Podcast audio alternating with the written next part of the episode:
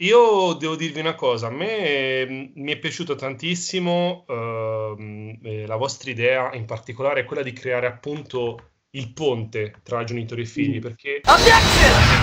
Ehi, un attimo, perché c'è del materiale serio dentro il podcast videoludicamente scorretto? Dove sono i rutti? Dove sono le bestemmie? Che cazzo vi siete fumati? In realtà, infatti, questo non era un contenuto per Game Romancer.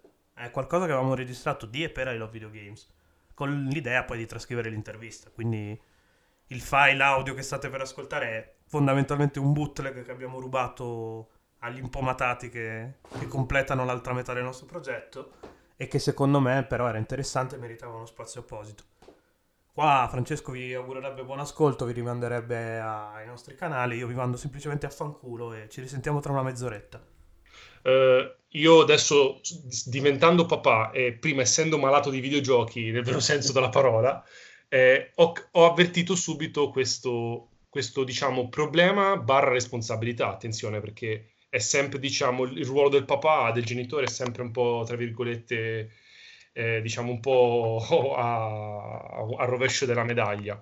E, e sinceramente mi, mi, stavo chiedendo se esisteva appunto in Italia, se esistesse, ma anche nel mondo, un'iniziativa del genere, ma guarda caso boom, l'ho trovato subito. Cioè, proprio non è stata una, una, diciamo, una serie di, di, coincidenze di eventi e quindi ho detto, vabbè, ho parlato con Pietro, ho detto, Pietro, bisogna assolutamente dare visibilità a questo progetto perché veramente merita. Quindi, Mauro, Mauro Serena, se volete iniziamo con una presentazione del progetto, parlate a ruota libera perché tanto questo è importante che diciamo che, ve, che venga fuori la vera natura del progetto, quindi avete, avete campo libero. Quando volete. Ok, beh, ehm, parto io, poi Serena fa, fa, gli inserti del caso. Ma okay, il progetto okay. nasce mettendo insieme eh, più elementi. Il primo elemento è quello che come genitori ci siamo trovati di fronte a delle reazioni del nostro figlio mediano di 11 anni che giocava all'epoca a Fortnite che ci hanno lasciato decisamente disorientati. Eh, a, si, diciamo, a queste re- reazioni si sono aggiunte una serie di letture, di articoli di giornale sui temi della dipendenza, dell'ikikomori, e discorrendo, per cui eravamo decisamente preoccupati. Eh, questa preoccupazione però è stata in qualche modo eh, mitigata dalla lettura di un articolo che ci è arrivato attraverso il cellulare di, di, di Serena, in cui un per noi ancora sconosciuto Jordan Shapiro, uno studioso americano, ehm, raccontava la sua esperienza di, eh, di, genitore, ma anche di studioso del fenomeno del, dei, dei videogame e di come eh, la rivoluzione digitale andasse a impattare sui temi educativi. Eh, essendo noi per eh, storia degli educatori, noi lavoravamo per strada, Serena a Firenze ed io a Torino come educatori, eh, ci siamo domandati se non fosse arrivata l'ora di introdurre nella rete dei, eh, degli interventi che fossero educativi e che aiutassero da un lato le famiglie a comprendere che cosa stesse succedendo ai loro figli e dall'altra i ragazzi a, eh, come dire, a poter utilizzare l'esperienza del mondo adulto per interpretare la loro vita nel mondo digitale, nel mondo virtuale. Eh, quindi da qui deriva l'idea di, di, di essere ponti tra eh, il mondo dei genitori che si trovano a fronteggiare un fenomeno sconosciuto, sconosciuto perché? Perché non fa parte dell'esperienza, della loro esperienza, mentre i nostri genitori conoscevano bene eh, le dinamiche del gioco nostro, perché non c'era grossa distanza tra il nostro modo di giocare, il nostro modo di apprendere e quello dei nostri genitori, oggi con l'arrivo della rivoluzione digitale il modo di apprendere dei ragazzi, il modo di divertirsi è totalmente cambiato.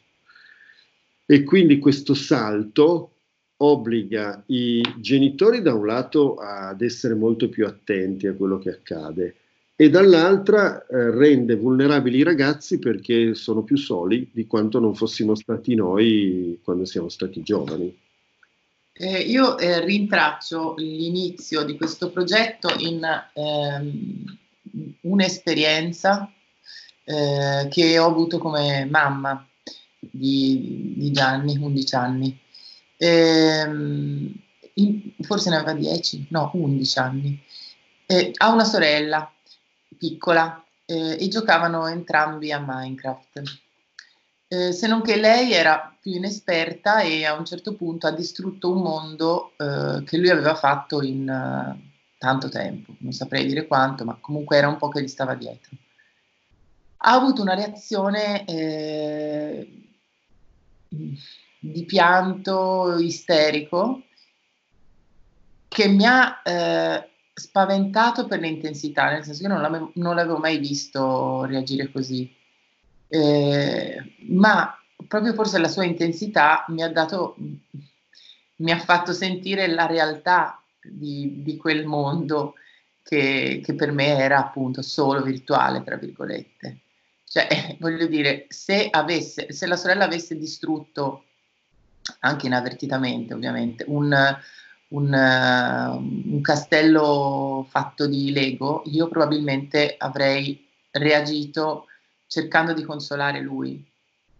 Eh, e, perché lei comunque non l'aveva fatto apposta. In quel caso lì eh, la, la, mia reazione è stata più pensata, però poi ci sono arrivata perché mi sono chiesta perché. Perché per noi il virtuale è molto meno reale e quindi è lì, e qui è il gap generazionale fortissimo.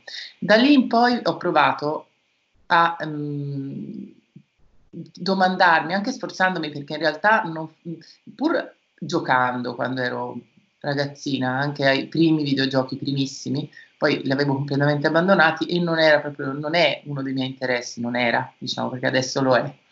Eh, comunque mi, mi sono sforzata e mi sono resa conto che questo uh, mio interesse era molto ben accetto, era poi cercato, cioè io ho iniziato a fare addirittura dei, degli allenamenti sia su Fortnite che su FIFA e mio figlio eh, andava fierissimo di questa cosa, la raccontava anche ai compagni. E da lì queste due cose, queste diciamo due esperienze familiari sono state secondo me le, le pietre eh, fondanti del progetto, che è nato per caso, perché è nato per gioco, più gioco, per esercitazione, era un'esercitazione per un corso, per cui io alla fine eh, mi sono messa lì a scrivere eh, ed era, ero pure in vacanza, quindi ero ancora più libera da, da rigidità varie e probabilmente in parte la visionarietà anche della, dell'idea di un educatore, eh, diciamo, di un educatore che gioca, è anche, diciamo, è anche figlia di questo, di questo umore eh, vacanziero e un po' da esercitazione. Dopodiché da lì il progetto è cresciuto perché poi dall'esercitazione si doveva passare a un progetto vero e proprio, sempre per questo corso che stavo facendo e lì insieme a Mauro abbiamo costruito il progetto Do Gamer, la prima ossatura diciamo. Serena, eh, io Sicura, eh, la, la, parte diciamo della mamma FIFA è una figata pazzesca, te lo dico subito perché penso che il sogno di ogni Proprio per usare un termine istituzionale. Cioè, veramente, guarda, veramente, veramente, veramente bella. Infatti quel pezzo lì l'ho, l'ho, molto, l'ho molto sentito perché io sono un giocatore di FIFA, Pietro lo può confermare veramente a livelli proprio di malattia, quindi è una cosa, una cosa bella. Ma mh, mm, eh, correggetemi se sbaglio, voi eh, avete fatto una campagna di crowdfunding, giusto? Di raccolta fondi. E, e 15.000 euro, giusto, era il target, vero? Se 5.000 euro. 5.000 euro, ecco, per, perdonatemi. Ma mh, mm, ho visto che però l'avete raggiunto anche abbastanza in fretta o sbaglio? Eh, la prima parte, diciamo, la prima... Sì, comunque l'abbiamo superato. È eh, stato... Infa- infatti del previsto, sì. Ma secondo voi, no, adesso, eh, qual è stata proprio la chiave di, questo, di questa campagna, la chiave del successo di questa campagna di crowdfunding, secondo voi? Cioè, ve l'aspettavate, non ve lo aspettavate? E perché c'è, c'è stata, cioè, si avverte questo problema? Nel, in particolare in Italia a questo punto, perché è una campagna di crowdfunding nazionale. Sì, abbiamo, abbiamo, pensato, allora c'era, c'era l'idea anche, era, c'era balenata l'idea di farla anche a livello più ampio, però in realtà il problema, come problema, è sentito soprattutto forte in Italia almeno. I lineamenti del problema che noi conosciamo eh, sono nati in Italia, dopodiché ci sta che ci sia anche lo stesso problema nel, nel resto del mondo. Eh, secondo me ehm, quello che... Eh, allora, la, la, prima domanda era la, la, chiave del successo. Secondo Bravissima, me sì. nel fatto che prima della campagna abbiamo costruito eh, una rete intorno al progetto eh, di eh, persone che mh, mm, lo sostenessero, non, non, necessariamente a livello economico, ma che lo sostenessero come idea, come voi, come potete mm-hmm. essere. Perché, eh, e, e, su questo abbiamo trovato tantissimo interesse, veramente tanto, ancor più che da parte del, diciamo, eh, dell'utente finale, che doveva essere la famiglia o, o la scuola, perché eh, probabilmente perché manca, manca, manca mancava proprio eh, l'idea di, un, di, una professionalità eh, di questo de- genere. Ci sono i coach, noi, ecco tra l'altro, noi non conoscevamo questo mondo, proprio per niente, quindi l'abbiamo scoperto con, con il nostro progetto in mano. Ecco, da questo punto di vista io credo che una delle chiavi del successo sia il profilo che abbiamo deciso di assumere tra chi ci spingeva a usare a man bassa la paura della, eh, della dipendenza, del game disorder, e chi invece ci spingeva a dire ah no, è tutto bello, va tutto bene. Noi abbiamo scelto una linea mediana perché eh, sappiamo per esperienza che il problema esiste. Quando ragiono di problema che esiste, ragiono del fatto che le famiglie lo vivono. Uh-huh. Che poi non possa parlare tecnicamente di dipendenza, questo non toglie la paura dei genitori e la paura dei genitori determina una minor qualità della vita anche dei figli.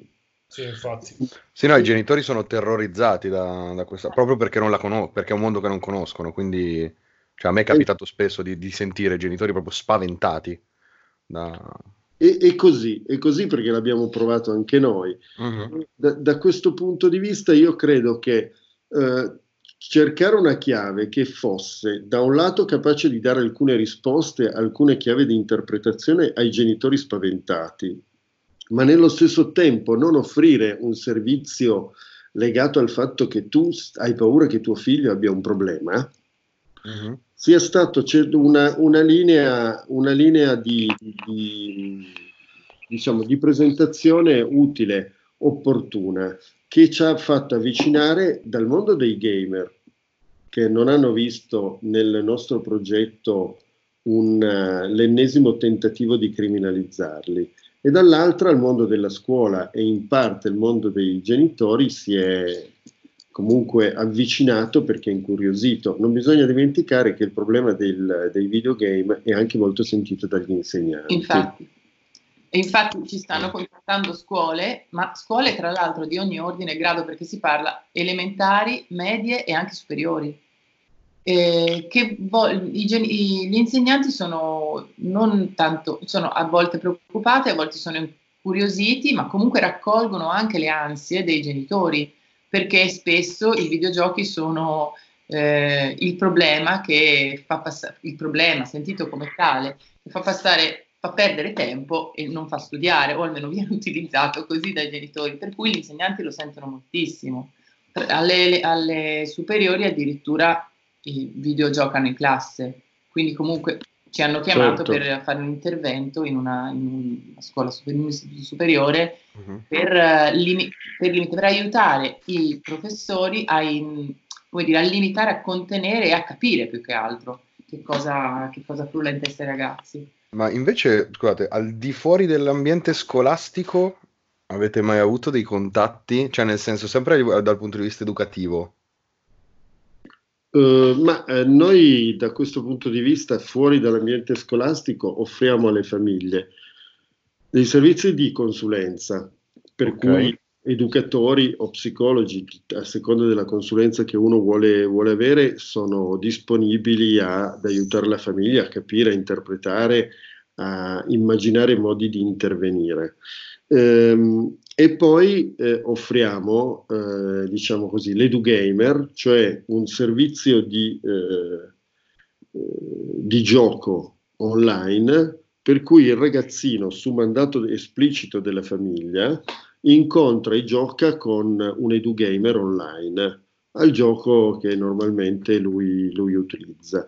Che cosa eh, dovrebbe fare eh, l'edugamer? Cosa fa l'edugamer? Giocando col ragazzino cerca di capire intanto che tipo di giocatore è, eh, che tipo di reazioni ha quando nei momenti topici della, della, partita, se è in grado di gestire la netiquette, che tipo di competenze digitali acquisisce e prova a restituire al ragazz- prima al ragazzino chiavi di interpretazione di ciò che, ciò che, accade e poi alla famiglia al termine delle, della serie di sessioni di gioco restituirà quello che lui ha osservato mentre gioca col ragazzino. Questi sono alcuni dei servizi che offriamo. E in più, eh, le, la, diciamo, le preoccupazioni principali dei genitori sono, ad esempio, il tempo di gioco. No? Quanto lo posso far giocare? Questa è la domanda che ci uh-huh. fanno.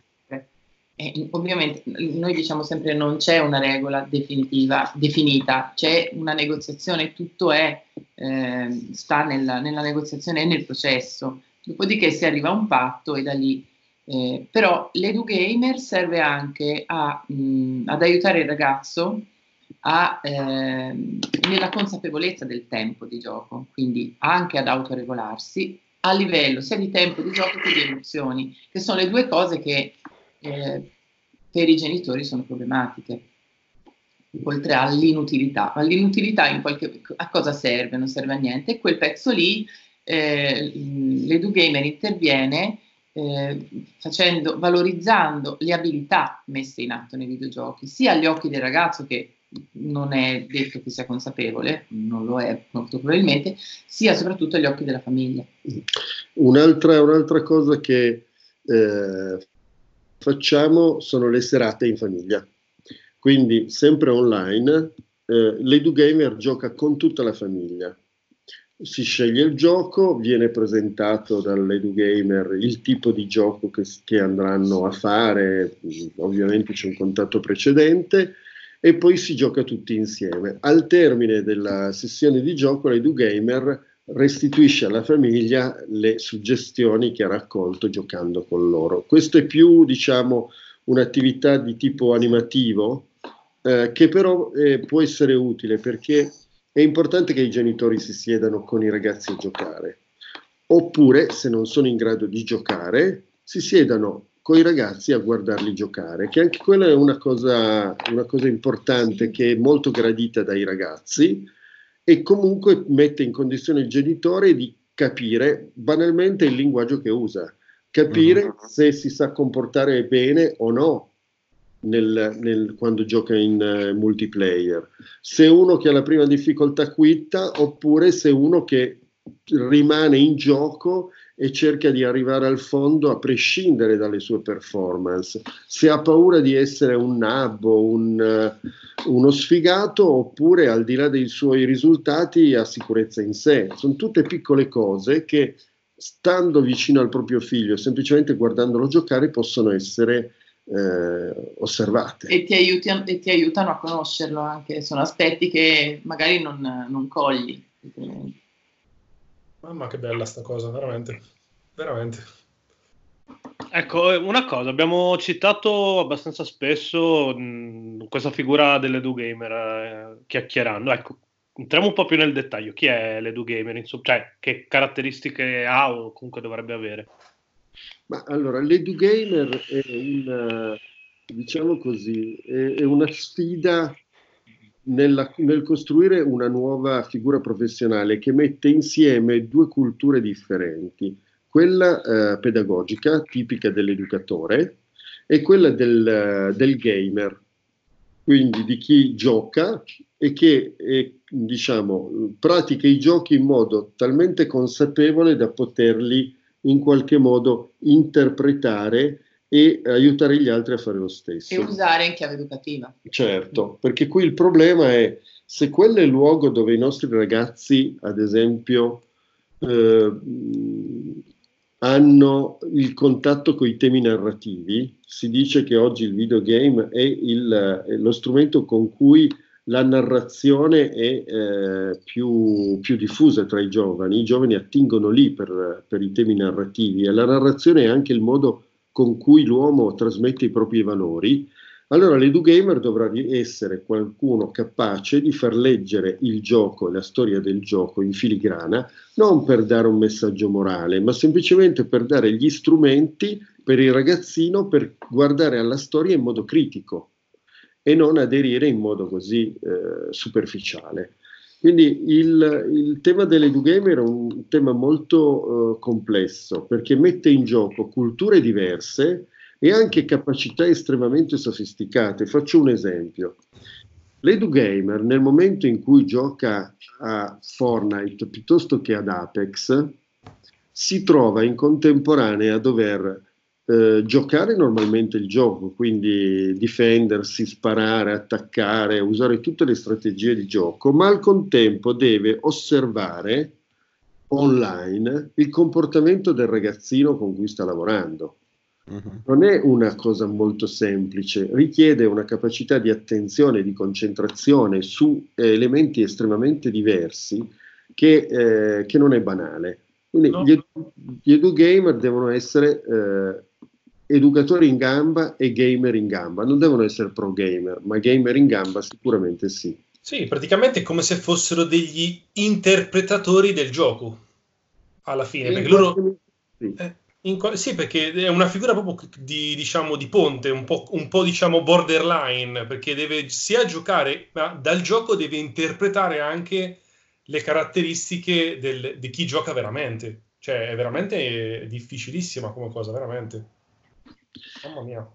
E non, è, non c'è l'elogio dell'esperienza per cui per curare i tossici tu devi essere stato tossico. Mm. Però crediamo che proprio perché siamo di fronte a un salto dalla, do, generato dalla rottura della rivoluzione digitale, io che non sono mai stato un gamer, non posso agire all'interno del gioco dando la, la, il contributo che può dare invece un gamer all'interno del gioco. Ovviamente questo gamer deve avere una cultura pedagogica. No, certo, però cioè, proprio perché immagino che chi non è abituato appunto al, al, mondo del videogioco faccia anche fatica a capirlo come linguaggio per poi poterlo analizzare e sfruttare in un certo modo. Quindi... Poi, e poi deve essere bravo, cioè il, il ragazzino, soprattutto di una certa, ma, ma insomma, tutti, dagli otto anni in su, eh, hanno voglia di giocare con qualcuno bravo. Cioè, per essere, sì. per essere un riferimento, anche da tutti gli altri punti di vista, devi essere bravo a giocare, altrimenti non importa, sei sfigato. Cioè, Ma è... infatti, scusa, eh, infatti cioè, me lo, me, mi sono chiesto queste, proprio mi sono posto queste domande qua poco tempo fa Adesso devi un attimo magari dal discorso, ma vi porto poi una, una delle mie esperienze in, in prima persona. E, um, mi è capitato, uh, faccio il videomaker, mi è capitato di lavorare in una comunità, cioè una, in una comunità di minori con, um, uh, con, sostanzialmente con accuse penali. E, um, insieme ad un ragazzo che, cioè un educatore che gli, gli fa fare questo laboratorio di musica fa un laboratorio di musica hip hop. Quando siamo arrivati in questa comunità, eh, lui mi parlava del fatto appunto che lui faceva molta fatica a, co- a, comunicare con loro proprio perché loro, insomma, in questa comunità avevano un Xbox, quindi giocavano. Lui diceva, sono sempre lì davanti ehm, e spendono un sacco, proprio ci perdono un sacco di tempo e io non so come deviarli da lì. E io gliel'ho chiesto, gli ho detto, ma scusa, tu che fai questo lavoro da tanti anni, nessuno ti ha mai, cioè nessuno vi ha mai offerto la possibilità di insomma, educare attraverso il videogioco? E lui mi ha proprio risposto dicendo, boh, non ci avevo mai pensato, ma perché io non, non avendo mai videogiocato, cioè il, il discorso che veniva, che veniva, fuori era proprio quello, io non ho mai videogiocato, quindi insomma, non, non, per me quella è una perdita di tempo. E, eh. Però, però è, è, è, il linguaggio che, che, parlano quei ragazzi lì, quindi eh. insomma... Ma infatti penso che in un futuro non molto lontano... Eh, mm l'edugamer sia obbligatorio, nel senso che, o comunque, eh, sì. l'educatore deve anche conoscere quel, lingua- quel linguaggio lì. Dopodiché, ci, allora, per ora si tratta solo di una passione che c'è o non c'è. Dal punto di vista professionale eh, la stiamo inventando adesso, diciamo. Però eh, se un, probabilmente appunto in un futuro non tanto lontano, se un, una persona vuole fare l'educatore, soprattutto della fascia adolescenziale, non può esimersi dal conoscere quel mondo, non può liquidarlo quantomeno con è una perdita di tempo, perché altrimenti... Ma su questo credo che ci sia un, un problema di fondo. Eh, quando ragioniamo di rivoluzione digitale, di industria 4.0, non è possibile affrontare il tema della, dell'industria 4.0 senza mettere a fianco il tema del welfare 4.0 EduGamer non nasce per caso, EduGamer nasce perché c'è un contesto in cui la rivoluzione digitale rischia di generare dei nuovi esclusi. Però uh-huh. moltissimi giocano ai videogiochi e, gioco, e i videogiochi possono essere la chiave d'accesso per capire una cultura ed evitare di essere esclusi. Ma, Mauro, recentemente io su questa, proprio su questa tematica qua ehm, abbiamo diciamo, eh, dato visibilità anche a un altro progetto di Kikomori Italia e abbiamo intervistato anche il responsabile e founder eh, di Kikomori Italia, Marco Crepaldi, perché vabbè, io non conoscevo la parola Ikikomori, l'ho scoperta un po' per caso e da lì mi sono cominciato a interessare a questo problema che la cosa che mi, mi ha mh, spaventato e anche inquietato è che è un problema talmente invisibile per quanto è intorno a noi, nel senso, cioè, mh, anche uh, veramente una persona anche che conosco da una vita potrebbe essere un Ikikomori, perché eh, ha appunto, diciamo, questo isolamento, questa autoesclusione e eh, veramente è stata una cosa che mi ha inquietato molto e ho notato questo diciamo, rapporto mh, tra eh, l'isolamento sociale e la dipendenza da videogiochi mh, quasi un rapporto bionivoco. Appunto il, il, il dottor Crepaldi eh, dice che molte volte il videogioco non è la colpa, non è da addossare la colpa, ma è uno strumento in cui emanciparsi e sentirsi parte di qualcosa. Ecco, voi siete d'accordo con questa interpretazione? Ma allora, Intanto c'è da distinguere, eh, quando parliamo di Kikomori parliamo di una patologia, di un comportamento okay. che è patologico. Uh-huh. Sicuramente eh, questa patologia si innesta su una fragilità. Okay. Poi nessuno può dire chi è, chi, chi è, fragile, non è facile riconoscere una fragilità. Come mai i genitori si accorgono tardi di questa cosa? Se ne accorgono tardi perché non è facile accettare, ad esempio, l'idea che tuo figlio sia fragile e probabilmente la sua fragilità lo porta ad isolarsi nei videogame perché invece lì trova qualcosa, trova una soddisfazione che lo aiuta a, a farsi forte, a sentirsi forte. Un altro discorso ancora era quello che facevo prima, che non ha a che fare con la patologia. L'esclusione sociale ha a che fare con l'incapacità di eh, esercitare pienamente la, la propria cittadinanza. Eh, forse è buffo per molti immaginare che anche attraverso i videogame io sono in grado di apprendere le eh, competenze che mi servono ad essere cittadino. Uh-huh. Però se noi mettiamo insieme eh, quello che l'Unione Europea ritiene essere il corredo minimo per esercitare la cittadinanza vediamo che molte delle competenze che l'Unione Europea ritiene importanti possono essere sviluppate, agevolate dalla pratica del videogioco. Allora, in questa chiave io dico, eh, intervenire nel mondo del videogame e rendere consapevole una persona che sta esercitando un'abilità, che sta esercitando una competenza, significa renderla meno fragile nel momento in cui dovrà esercitare la propria cittadinanza e lo saprà fare facilmente. I, videogame sono dei luoghi di apprendimento, ma l'apprendimento è disponibile quando io ne sono consapevole.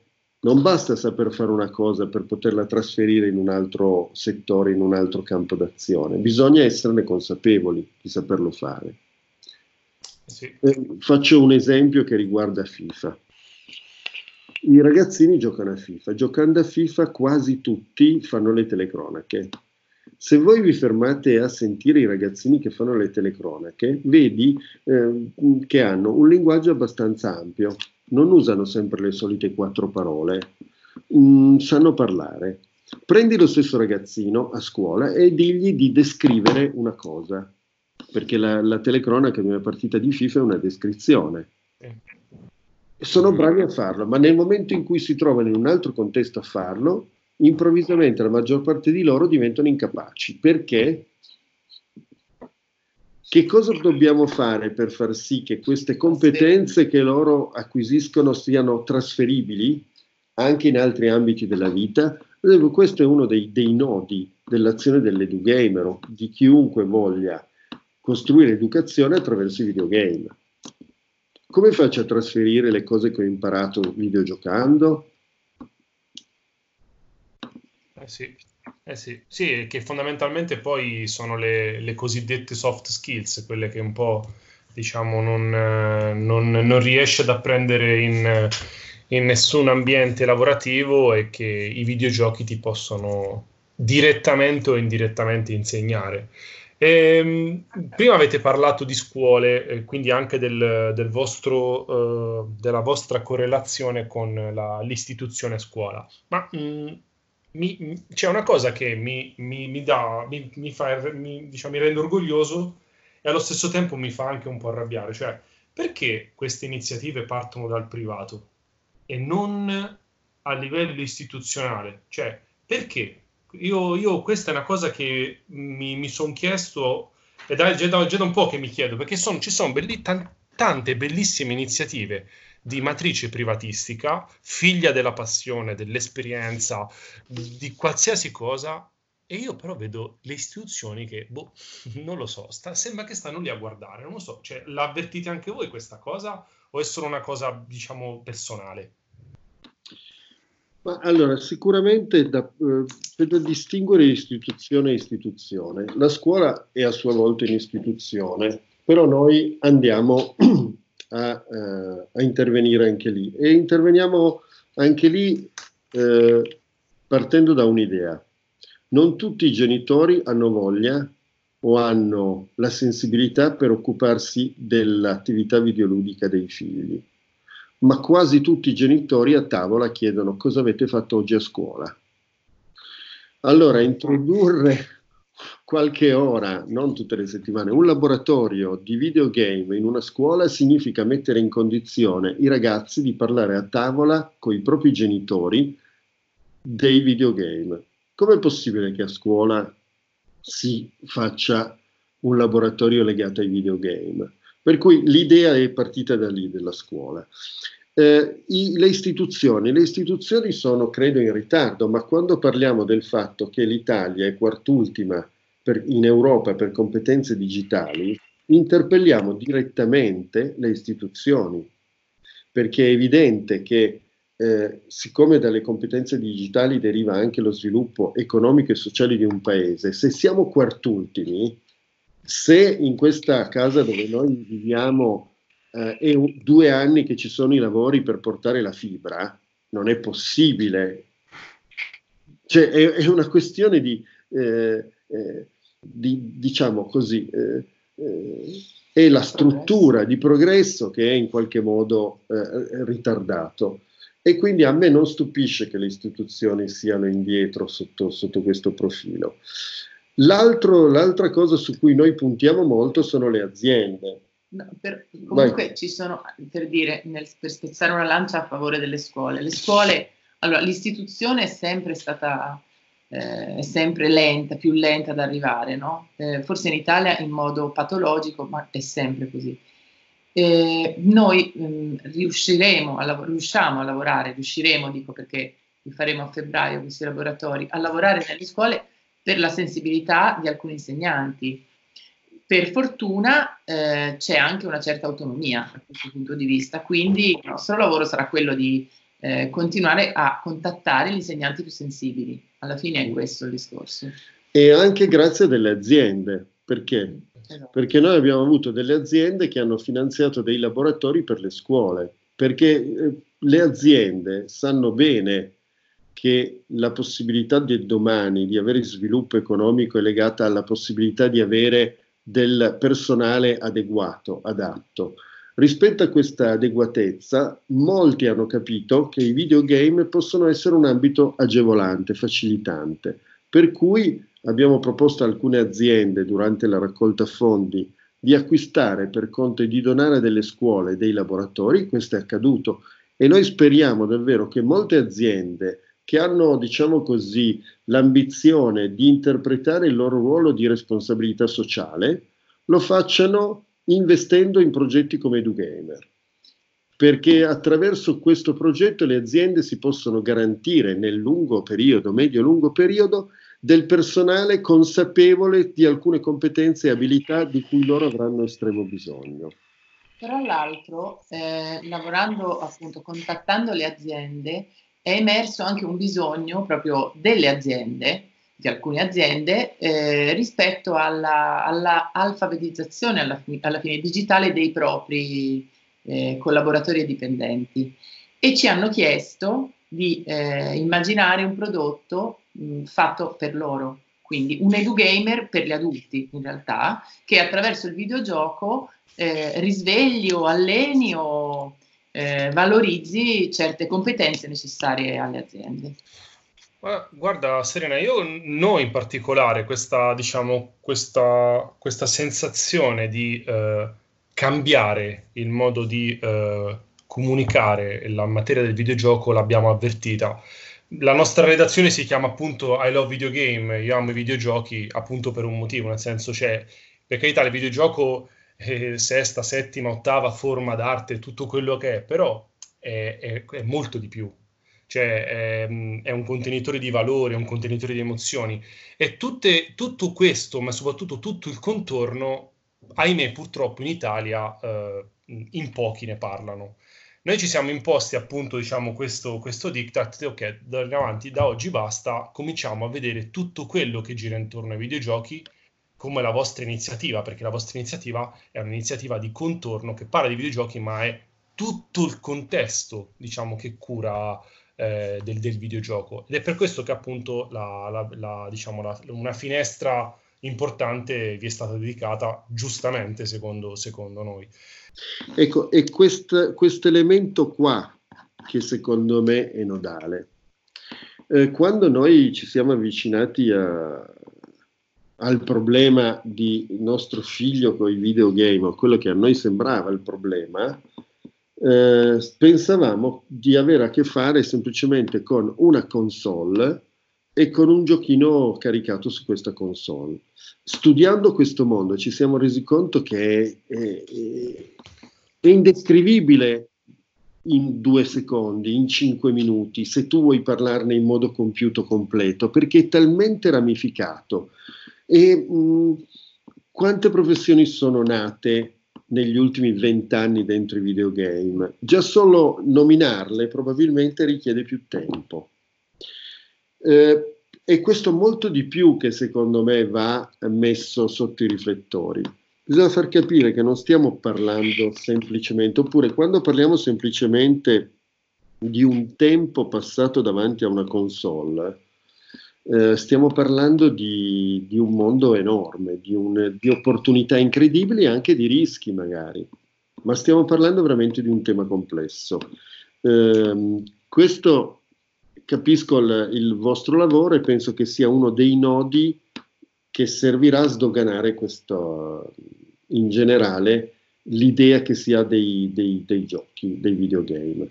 I videogame sono in concorrenza perché eh, prendono tempo, sono in concorrenza con altre cose, ma la concorrenza non vuol dire che sono eh, contro, che non hanno delle opportunità, delle cose. Concorrenza vuol dire soltanto che non posso, se gioco a un videogioco, non posso guardare un film.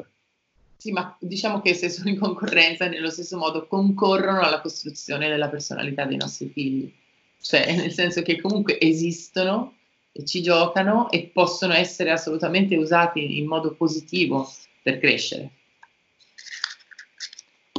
Ah, questa è tra l'altro una tematica che trattiamo spesso, sia su, su Game Romancer che poi anche su I Love VG, questa della concorrenza dei tempi. E nulla, ave- avevamo un altro paio di domande, ma ce le avete abilmente ninjate, nel senso che avete introdotto i temi parlando, quindi è un sacco positiva secondo me questa cosa. Sì, è una, è una parola un po' da, da, da tizio che vuole sentirsi giovane anche se ormai ha 30 anni. Ah, figlio e farò la mamma. Bella figura. Eh, ogni tanto mi dimentico che, che, non dovrei dire queste cose, però purtroppo. Mio, mio figlio sarà una quindicina di giorni fa e non mi ricordo che cosa ha fatto, io gli ho detto GG per te. Lui mi ha guardato, dopo un'ora c'era la festa del calcio, mi fa, eh, babbo, mi raccomando con i miei amici non usare GG. Eh.